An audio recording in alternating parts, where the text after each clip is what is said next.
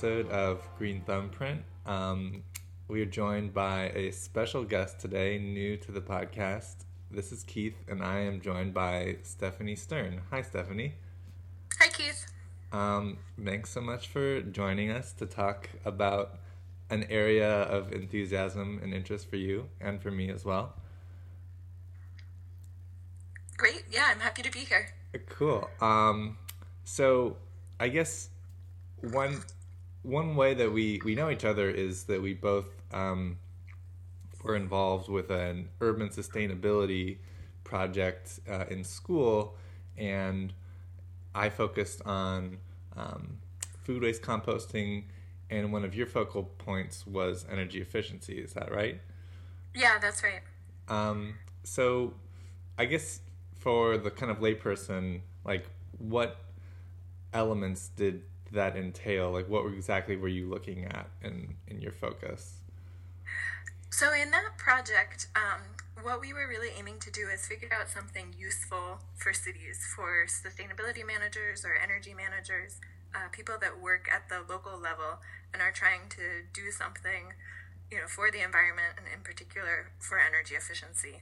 Um, so for that project, we were really looking at different models from different cities. What were cities doing in the U.S. Um, that was really working, where they were accomplishing, you know, their mission and actually achieving real energy savings. So getting people to either retrofit their homes or conserve energy, um, getting businesses to do those same things, um, whether it was sort of by technology or by conservation. Um, and I think now, working for a local government agency, I realize how difficult that mission was. Um, it's really hard to come up with a useful model that can be replicated by other cities. Mm-hmm. So it was quite a challenging, challenging project. Cool. And so, yeah, you created a great segue yourself. Um, you're now working with a government agency, and so what is sort of how has your focus been more tailored or um, specific with them? Yeah, so now my focus, um, I work with Stop Waste. It's a local government agency in Alameda County, California. So my focus is much smaller. Um, before, I was really looking for models across the country that other cities might want to replicate.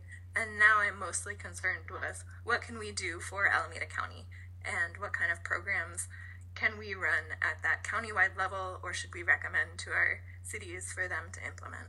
So definitely geographically, my focus has narrowed a bit and then within that geography um, when you talk about energy efficiency are you looking at like all sectors? Are you looking at single family homes and multi-family homes? Are you looking at small businesses? Are you looking at like huge um, institutions or you know like a, a manufacturing business or a warehouse or an industry that you know clearly has a lot of inputs and energy and uh, consumption of a lot of resources. Um, is the focus that broad with that many different sort of um, tranches, or are you um, really just kind of focused on, say, households? Um, at Stop Waste, our focus is across all sectors, uh, but not equally so. We've worked more heavily in some sectors than others. Um, so, Stop Waste, for example, leads a multifamily program that's more regional. It serves actually the nine Bay Area counties, and that has been extremely successful.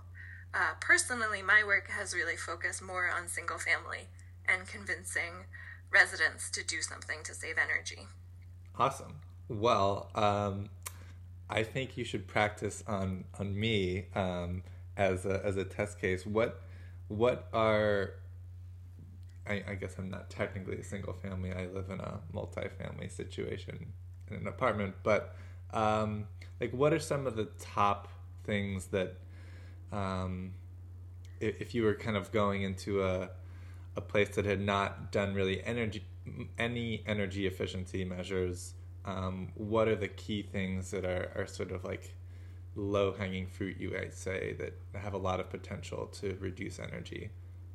Yeah, uh, good question, and I'll give you actually two answers. Um, okay. In our single family program, um, we do focus a bit more on homeowners, uh, um, and in particular on homeowners that own a sort of single family detached unit where they have they both pay their own bills and have full control over their home. Mm-hmm. and they may be more interested to make a good investment in their home. It's something they've already spent a lot of money to buy um, and that they you know either plan to live in for a while or even if they plan to sell it energy efficiency upgrades are a great way to add to that home's value.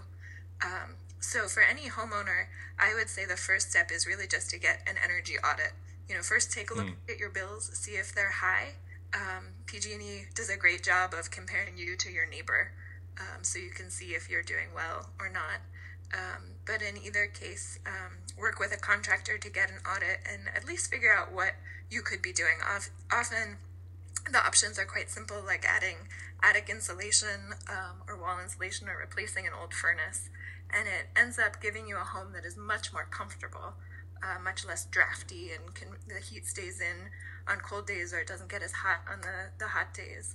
Um, so we find that homeowners that do undergo a home upgrade are much happier in their home afterwards. And so that's my recommendation for a homeowner. And, just to interrupt a second, because you you mentioned a home energy audit, um, that's something that uh, you know can happen all across, at least the United States. I know. Um, we were both in Massachusetts, and I was able to get a home energy audit conducted where I was living um, so this uh, is often something that is actually offered for free for uh, people who are paying their energy bills. Correct? You can. Yeah, that's a that's a great point, and it, it, it often is. It's that's the case in most of California, I believe, but um, in other states, yeah, the energy utility is willing to pay for it because they you know are interested in getting people to save energy so that they don't have to find new ways new sources of energy and build new power plants. Um, so yeah definitely i would recommend checking with your local utility and to see what kind of programs are out there and you may be able to get a free audit. Cool. Um, sorry for interrupting. Your your second point was um, following the potential. Uh, right. So if homeowner. you are for anyone who is not a homeowner, if you are just renting, um, and you know you probably do pay your own utility bills, um, but you don't really have an incentive to invest in a house that you don't own. Um, obviously, you can talk to your landlord and try and talk them into it, uh, but there also are a lot of things that you can do that are totally under your control. Um, in California, at least, about half of our energy use at home is actually from things that are plugged in. So things that are totally within your control as a occupant, whether or not you own the home and you know have have a say in the structure of the house. So um, you know that could be simple things like if you have a second refrigerator or freezer, getting rid of those. Those are often big energy wasters. Um, but it could also be simple things like replacing light bulbs um, it's kind of cliche, but those incandescent light bulbs do use a lot of energy um, compared to a CFL or even a newer LED bulb. You can often really reduce the amount of energy being used. Um, and then simple things like turning things off. Um, a lot of electric devices actually don't go off even when you turn them off. Um, they have what's called a standby or vampire load. It's sort of sucking energy right. even when the off button is, is pressed.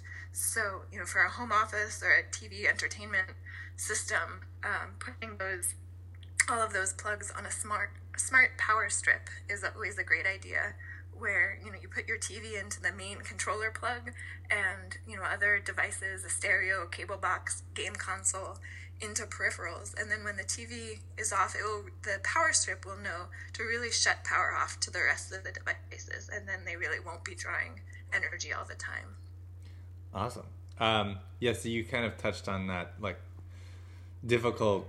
Um, I guess it's called like the split incentive, where mm-hmm. if you're a, you're a renter, um, you're desiring to pay less energy, and you know it would be great if you could get more uh, efficient windows, or if you could overhaul the um, insulation. But those types of things are controlled by the homeowner and the landlord who oftentimes um, is not paying those utility bills and so they have less of an incentive to make the home that much um, more efficient or, or comfortable even.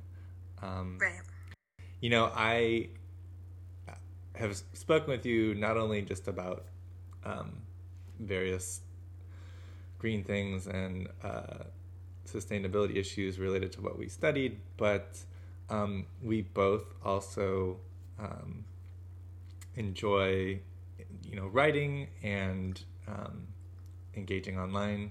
Um, I don't know if you want to give any other kind of plug or personal shout out to yourself if you have like a Twitter um, for folks to follow you or anything else like that. Um, sure, absolutely. Yeah, Twitter is a good one. Um, I'm Stephanie underscore Stern or Steph underscore Stern. Um, that is my Twitter handle, and I tweet about uh, things that are related to the environment, but also about consumption and just living a good and happy life. Sounds familiar. Um, yeah. Awesome. Well, thanks so much for your time. And no uh, problem. Thanks. This was fun. Cool. And again, everyone can um, check out our blog at uh, Green Thumbprint or ourgreenthumbprint.blogspot.com. And um, we'll look forward to recording more episodes um, with more special guests, uh, hopefully as special as Stephanie. Thanks so much. Thanks, Keith.